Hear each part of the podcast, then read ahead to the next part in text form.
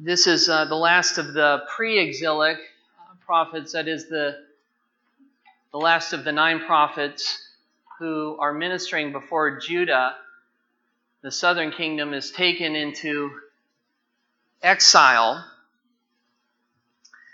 And Habakkuk is uh, struggling in this book. He is a, a saint of God. And by the way, any um, believer is a saint. So there are, are, are not special uh, Christians who we need to make idols of. But any uh, believer who is a believer in Christ Jesus and is born again is um, is automatically a saint. So you can call yourself, and you can call anybody that you know who is a Christian, uh, a saint. And in this book, he is struggling with God's seeming silence. It's interesting that many of these prophets that we've been covering are rather obscure. We don't know a lot about them. If someone were to uh, tell us, would you tell me the story of David, many of us could talk about uh, David and David and Goliath, and we could even talk about David being from Bethlehem, and we could give uh, a rather general but perhaps somewhat expressive outline of David's life. And we could do that with many other Bible characters as well. But when we get to the minor prophets, while we know some things about the minor prophets, there are many things that we simply don't, we don't know about them. In fact, even after going through these, uh, these eight books so far, these eight prophetic works, it's easy to say, well, I think I understand this about this book, and I get this about that book. But if someone were to come to us and say, would you tell us about the prophet Zephaniah? Actually, lay out his life story. We would struggle because we don't have any information about him. Not much, anyway. And it's the same thing with Habakkuk. We come to Habakkuk and we have a little bit of information here in this prophetic work, but we really do not have a lot of information about him. So as people were, as it were, talking to us about the minor prophets and asking us to give a sketch of their lives, we might be able to articulate some of the things about these minor prophets, but there are many things that we simply would not be able to adequately express.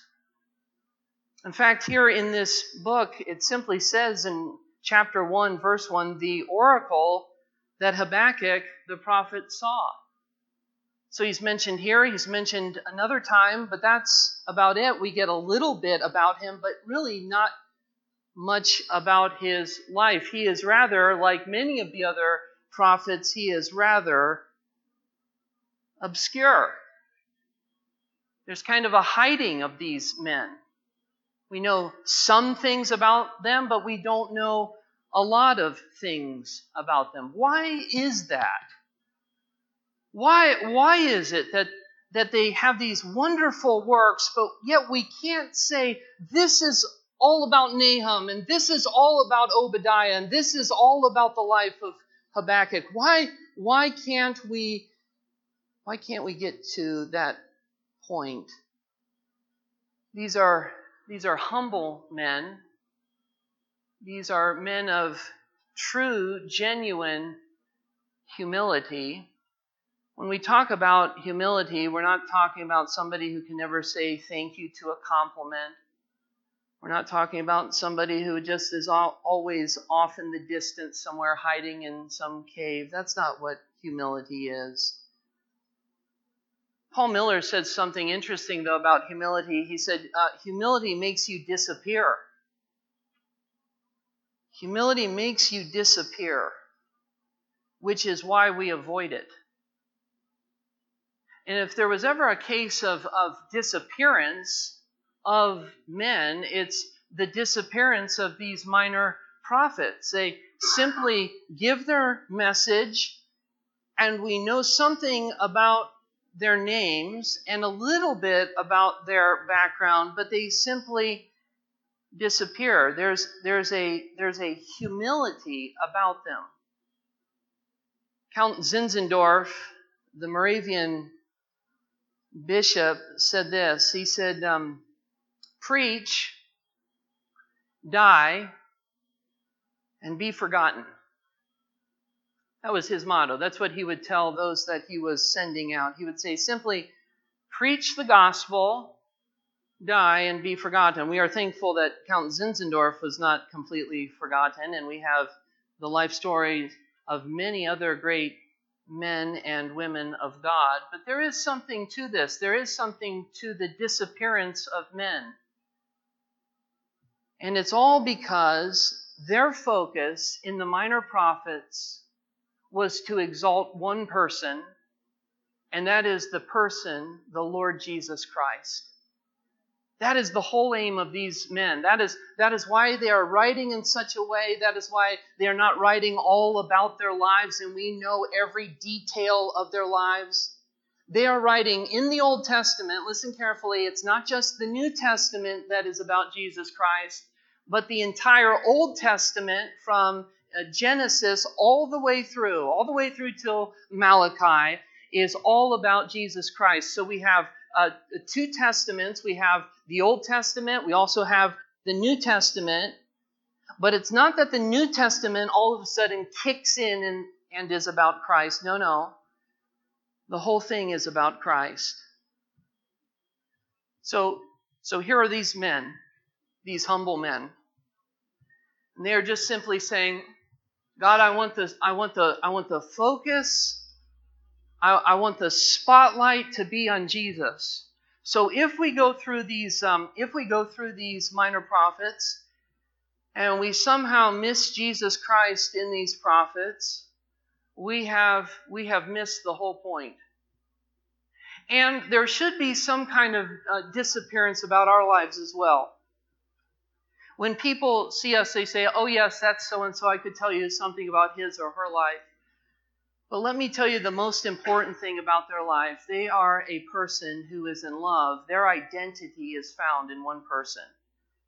Their identity is found in this person that they love so much. This person who has uh, transformed their life, has uh, radically uh, transformed them and changed them into a new person. This person's identity can be found and is bound up in one person, and that is the person of Jesus Christ. There is this holy, selfless disappearance that says, Lord, may you increase. Lord, I want you to increase. Lord, I want your, I want your name to be exalted. I want my life to be about you. I want, I want the things that I do. I want my, I want my family to be about Jesus Christ. God, I'm, I'm more concerned, as we're even dedicating children this morning. Lord, I'm more concerned about the character and the godly education of my children than I am about the so-called secular education of my children. Lord, my, my aim in life, my prayer for them. Oh yes, perhaps maybe someday they will go to some wonderful college, and And Lord, perhaps maybe they will make a, a tremendous impact in society. But Lord, beyond that, if there's one prayer that you answer, Lord, it's that they may, it's that they may know you. It's that they might, in their lifetime, be found by you and cry out to you.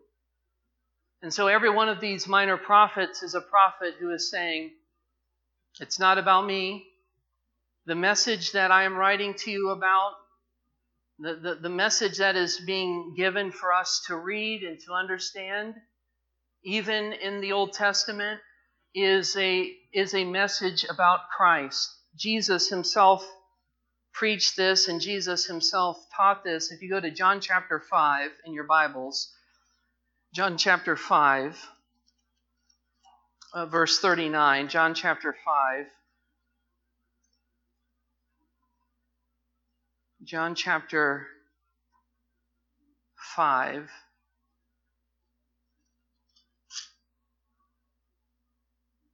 verse thirty-nine, Jesus, Jesus here is speaking, and Jesus here clearly says, you search the scriptures. Now, what scriptures did the religious leaders have at this time? They didn't have the New Testament. They couldn't turn to Matthew, Mark, Luke, or John, or any of the epistles written by Paul, all they had was the Old Testament. They had the law, they had the writings, and they had the prophets, the three sections, the three categories of the what we call the Old Testament. And Jesus here is telling these religious leaders, he is saying, you search the scriptures, that is, you search the Old Testament, because you think that in them you have eternal life. So he's saying, you're really good with the Bible. You've gone to, you've gone to Sunday school, and you're, you're able to quote memory verses. That's good. In fact, you guys have even whole books of the Bible memorized. You're going through the Old Testament. That's a good thing. You know your Old Testament. But Jesus is saying there's a problem. It's good to know the Old Testament, but if you miss the main point of the Old Testament, you've missed the Old Testament. And so he says here, you, you search the scriptures because you think that in them you have eternal life. Here's the problem.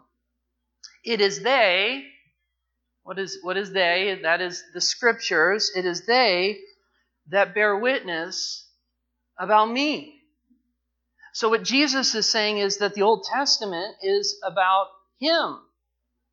You know the scriptures, that's good, you, you, you got them down, but you've missed the main point. That's what he's telling them. Can you imagine? It's good you go to church. It's a good thing. It's good to go to church. It's good to say prayers. It's a good thing. It's a good thing to sing songs. That's a, that's a good thing. But Jesus would say to him, but if you have, if you've missed the point, if you've missed Christ, if you've missed knowing Christ, you've missed the whole point. You've missed the whole point of Christianity. You can know and do all of these different things that are right and good.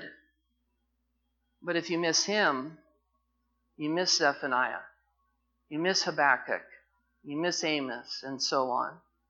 Verse forty, he says this, yet you refuse to come to me that you may have that you may have life.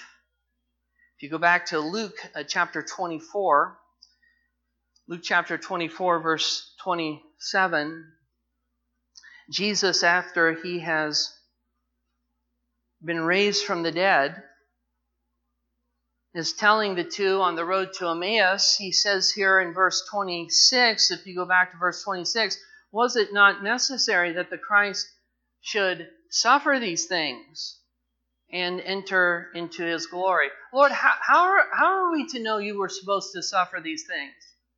Lord, how are we to pick up on that? Lord, how, how, where were we supposed to understand you were uh, supposed to suffer and you were supposed to be crucified and then you were subsequently spo- supposed to be raised into glory, to be raised from the dead? Where should we find these things? So he's saying, you, he's rebuking them gently, but he's saying, but you should have understood these things, that the Son of Man has to enter into his glory. Verse twenty-seven, this is where they should have understood it. And beginning with Moses, beginning with Moses, but he doesn't stop there, beginning with Moses and all the prophets.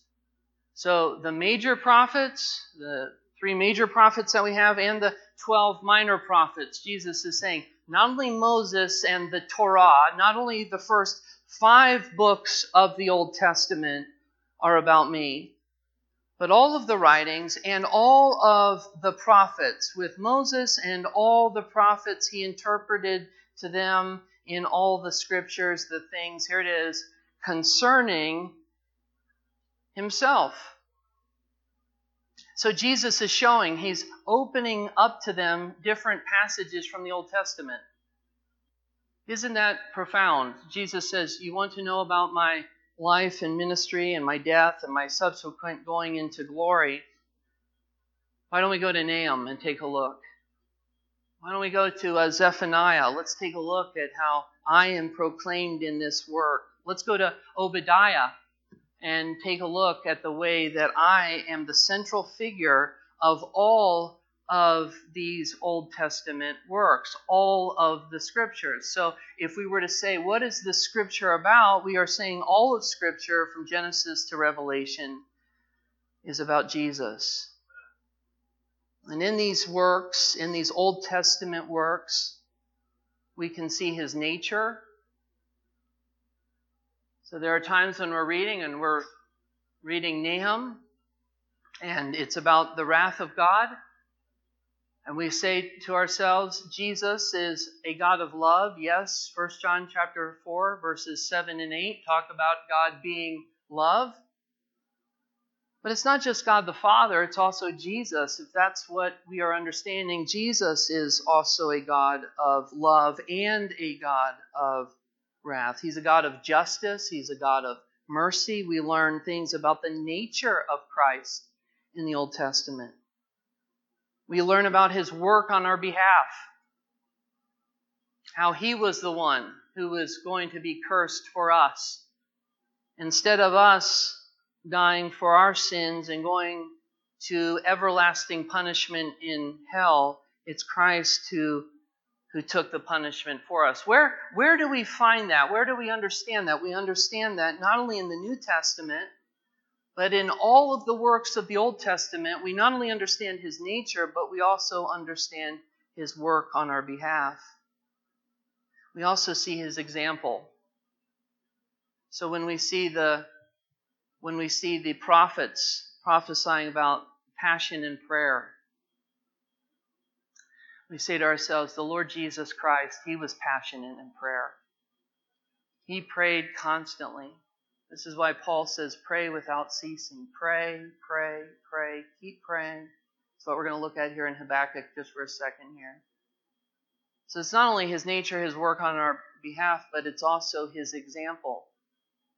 Lord, if you prayed, and Lord, if you if you prayed without ceasing, God, you are you are calling me, Lord Jesus, you are calling me. I see in the Old Testament your example, and you are calling me to also follow that example. Let's go through some of these here very quickly. In Obadiah, Jesus Christ is our loyal elder brother. So if you remember in Obadiah, uh, there was a problem with um, with a brother not being kind uh, to Israel. We have this old fight with Esau and Jacob.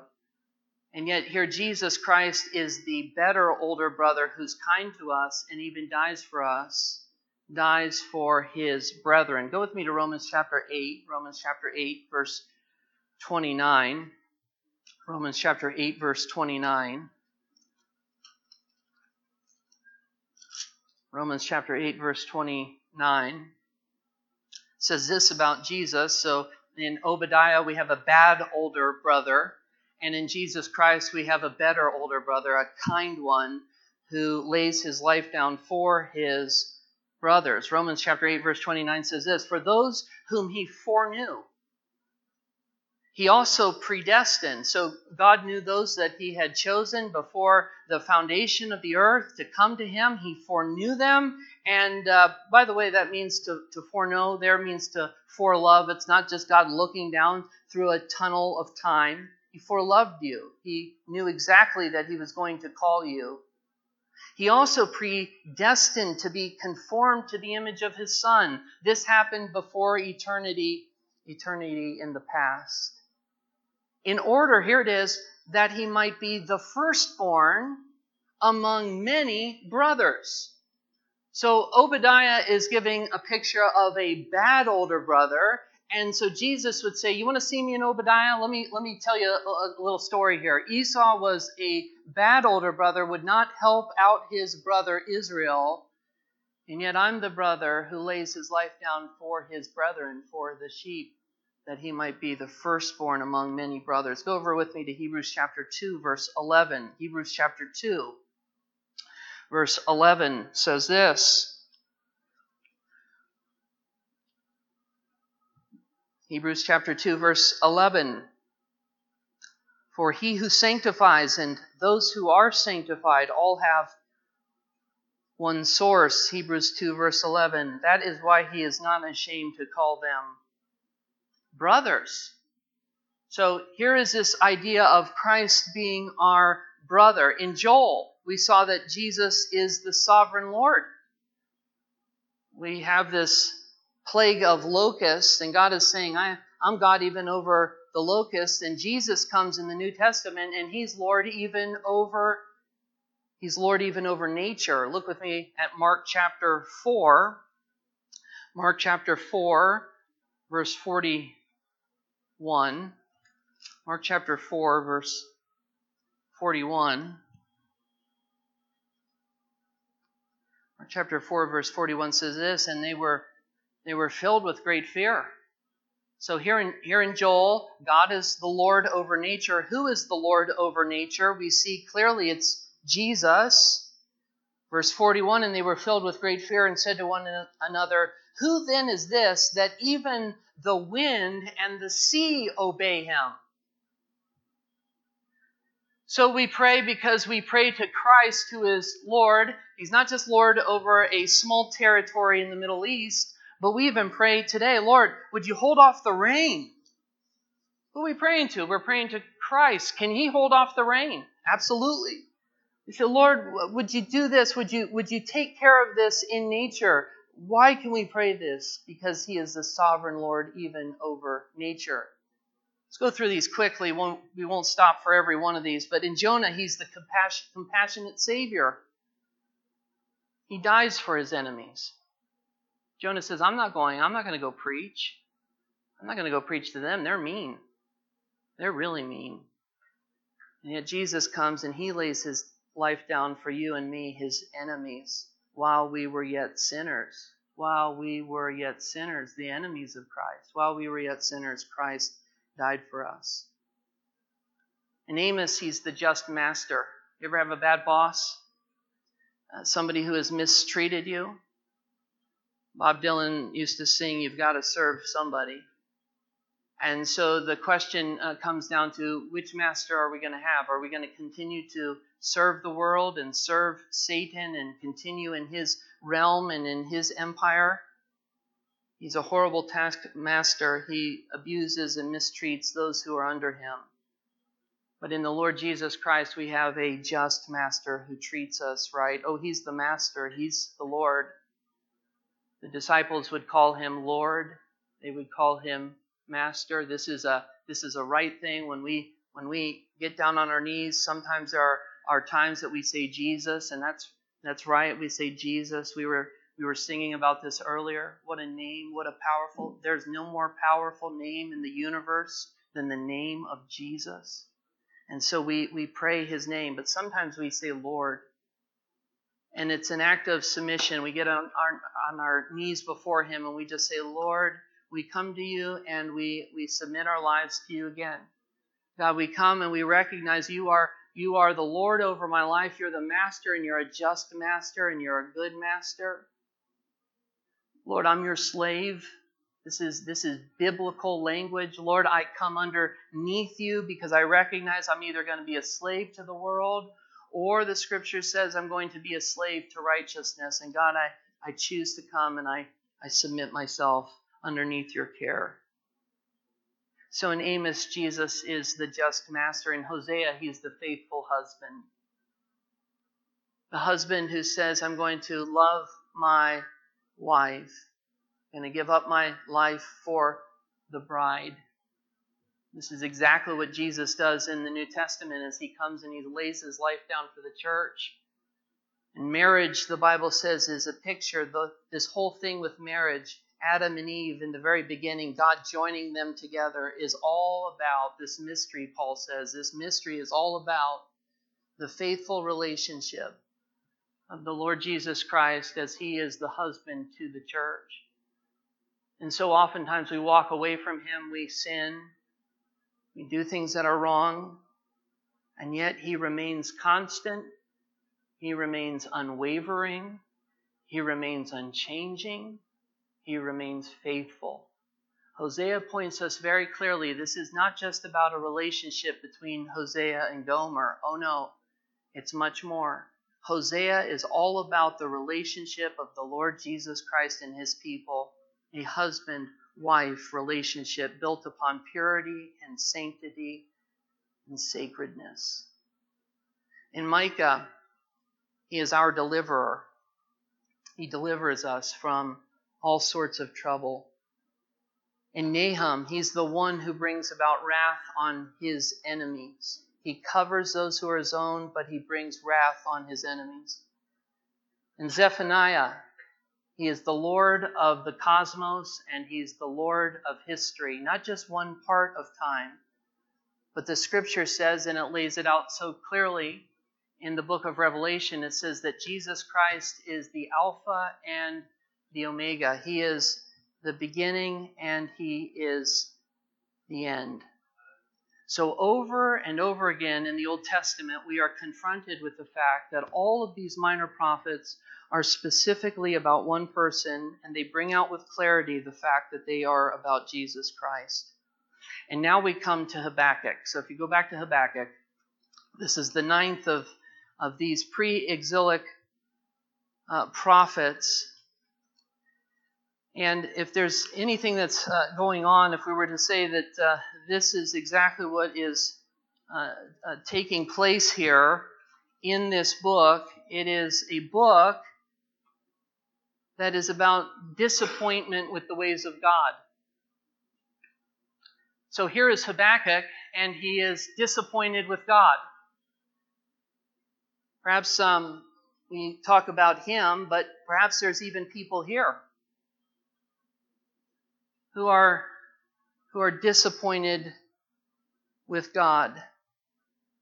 Nahum had preached before Josiah's reforms. Habakkuk is preaching just after the reforms of Judah.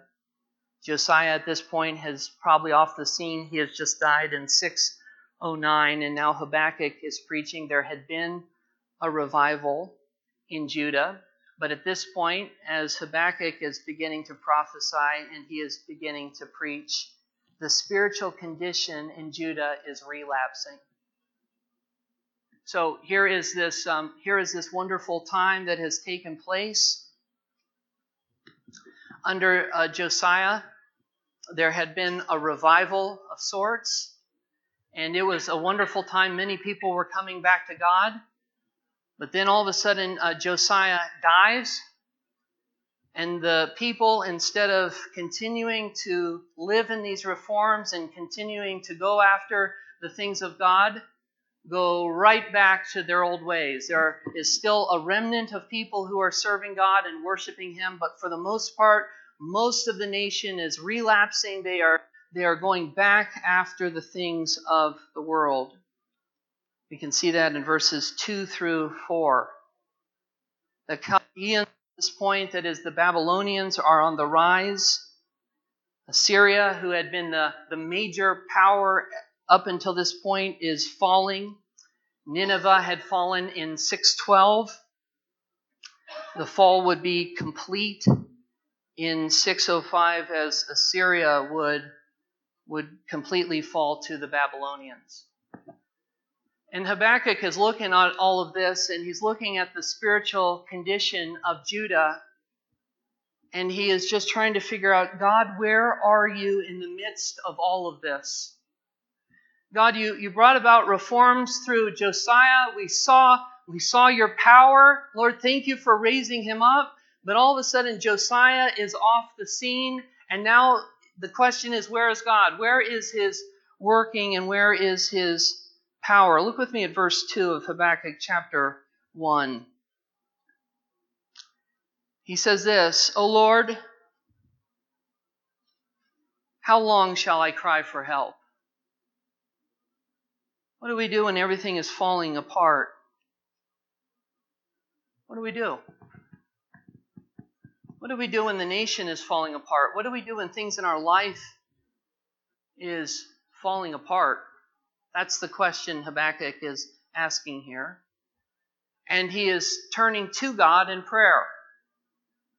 Now, what happens with many people is when things begin to go bad in their life, things start to take a downward trend in their life, instead of uh, turning to God, they say, things are so bad. There was revival here. God, it seemed like at one point in my life, you were at work in such a mighty way. God, I can remember twenty years ago, you were so powerfully at work. And now I look back and I go, God, I'm not really sure where you're at anymore.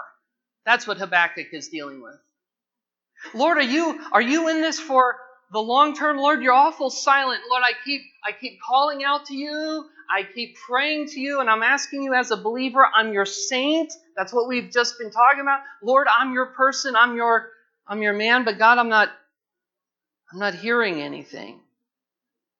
So we have we have two opportunities here. Listen, when things begin to go wrong in our lives, things are starting to fall apart, and we've we've heard the voice of God in the past. We have we've experienced the things of God. We've seen revival in our lives and perhaps revival in the lives of others.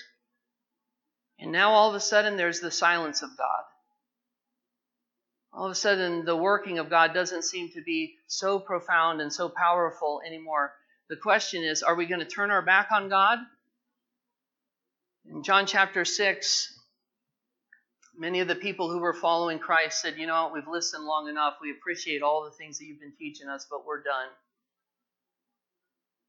And Jesus turns to Peter and he says this, are you, are you going to leave me too? Listen, that's a real question. You know how many people are abandoning God? People today are just walking away from God. Now listen, it's it's because they never had a true root. They never had a true experiential knowledge of the Lord Jesus Christ. That's why they're able to walk away so easily. Do you know how many people with no root who played the religious game for so many years are now saying, you know what, it's getting, it's getting too tough. And I I just, I can't stand up for the truth anymore. I'm being being seen as a coward and standing up for righteousness. I'm beginning to be seen as a bigot and narrow-minded in this culture. We were uh, just talking about Eugene Peterson recently. After he writes this beautiful paraphrase called The Message, eighty-four years old, comes out this past week and says, you know what, I, I'm for gay marriage. And answers the question and says, uh, the, the person says to him, the interviewer says, would you marry somebody? Would you marry a gay couple? And he says, yes, I would. Later in the week, he recanted that. The question was, was it because they were beginning to pull his books from the shelves in Christian bookstores? There's some question about that. But listen, people everywhere are feeling pressure. And there are there are there is an easy point in our life where we go, God, we remember the nineteen seventies, and you worked so powerfully, and it was so profound, and it was so wonderful. God, you worked so powerfully in those days. But God, now we pray, and we look all around us, and it seems like everyone around us is falling. The church is falling apart. Families are falling apart. Lord Jesus, we need you. And the question at that moment is, are you going to continue as Habakkuk does? Are you going to continue to seek God, or are you going to just say, well, I guess that was a nice ride for a little while. I guess I'm done. There's this uh, there's this dividing point that is happening all across our land where people are having to make a decision. Am I really going to follow Jesus? Is this really about Christ? Is this really about genuine Christianity? That's the question. The question was, was he going to turn to God or away from God? Habakkuk made his choice. He was going to continue to pray. But he's not only turning to the Lord, he's turning to the Lord over and over again. It says here in verse two, O Lord, how long? In other words, he's not just praying once and then saying, well, I, I made a prayer. I lifted up a prayer and uh, and I didn't get my answer, so I'm done praying. I said a prayer and nothing happened. No, no, that's not... That's not Habakkuk's, that's not his, that's not his uh, operation here at all. He is saying this. He's saying, Lord, I'm going to come to you again and again and again. How, how long, O Lord? Lord, I'm going to keep praying. Jesus said this. He said, ask, and in the Greek, it's um, ask and keep on asking. It's not just ask once. Lord, I'm going to pray in year one. Listen, there, there are people right here, right now, and you're praying, and, you, and you're saying, but I, I've prayed for a year about this.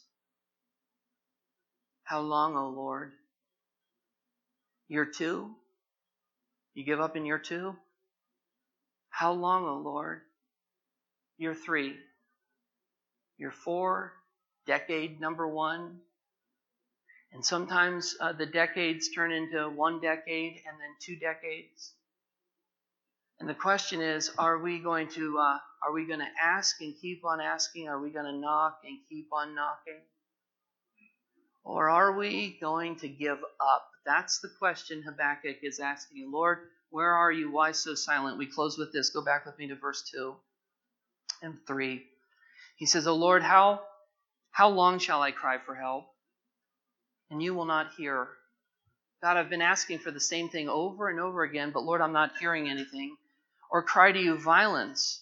Lord, don't you see all this violence that's going on in Judah? Don't you, don't you get what is going on here? And you will not save. Why do you make me see iniquity? And why do you idly look at wrong? Destruction and violence are before me. Strife and contention arise. Habakkuk is saying, Lord, everywhere I look, there's problems. And he's not just talking about the problems of the nations of the world. He's talking about Judah. Lord, we had this revival. We had this reform under Josiah. But now things are falling apart. And nobody seems to be honoring your word. And Lord, I keep praying. This is what Habakkuk is saying. And I've been praying over, and I've been praying over, and I've been praying over again. But Lord, all I get from you, all I get is silence. I don't hear anything. I pray, I pray, and I don't hear, I don't hear anything. The question is, the question is, what is what is the answer to this? What what do we do in the midst of situations like this? Do we persevere, or do we simply do we simply give up? That's the question. Would you stand with me as we close in prayer? We're going to finish this in the coming weeks. We're going to leave it right there. Let me encourage you today to not give up. To not give up. I want to ask you a question with every head bowed and every eye closed as we are uh, asking the band to come forward.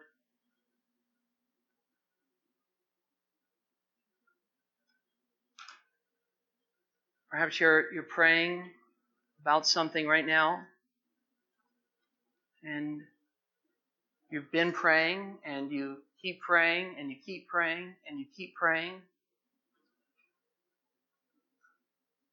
And you're confronted right now with the, with the question of how long, O Lord. And perhaps you're even sensing with Habakkuk, you're saying, there's been a lot of silence. That's what I'm hearing, silence. Oh, I need the Lord. That's what you're saying. I need an answer. I need an answer. Would you raise your hand? You say, that's me. I need an answer. I need an answer. Hands all over. I need an answer. I need an answer, Lord. I need an answer. Father, we thank you for Jesus. We're already seeing Jesus in this book because we know that he didn't give up. Lord, he came and he said, I, I long to do your will, O God. I long to do your will. My, my desire, O Lord, is to do your will. God, would you give strength today for perseverance? Lord, we can say as Christians, oh, Christians don't wrestle with these problems. We just always get instant answers and we just walk around whistling and, and no issues, never any doubts. Lord, I pray today for that one who is saying, Lord, I, I need an answer. And I've, I've not just been praying for six months, but Lord, I've been praying over and over and over again. Lord, I pray as we continue through this book that you would give strength for the weary, that we would look to you and we would not grow faint,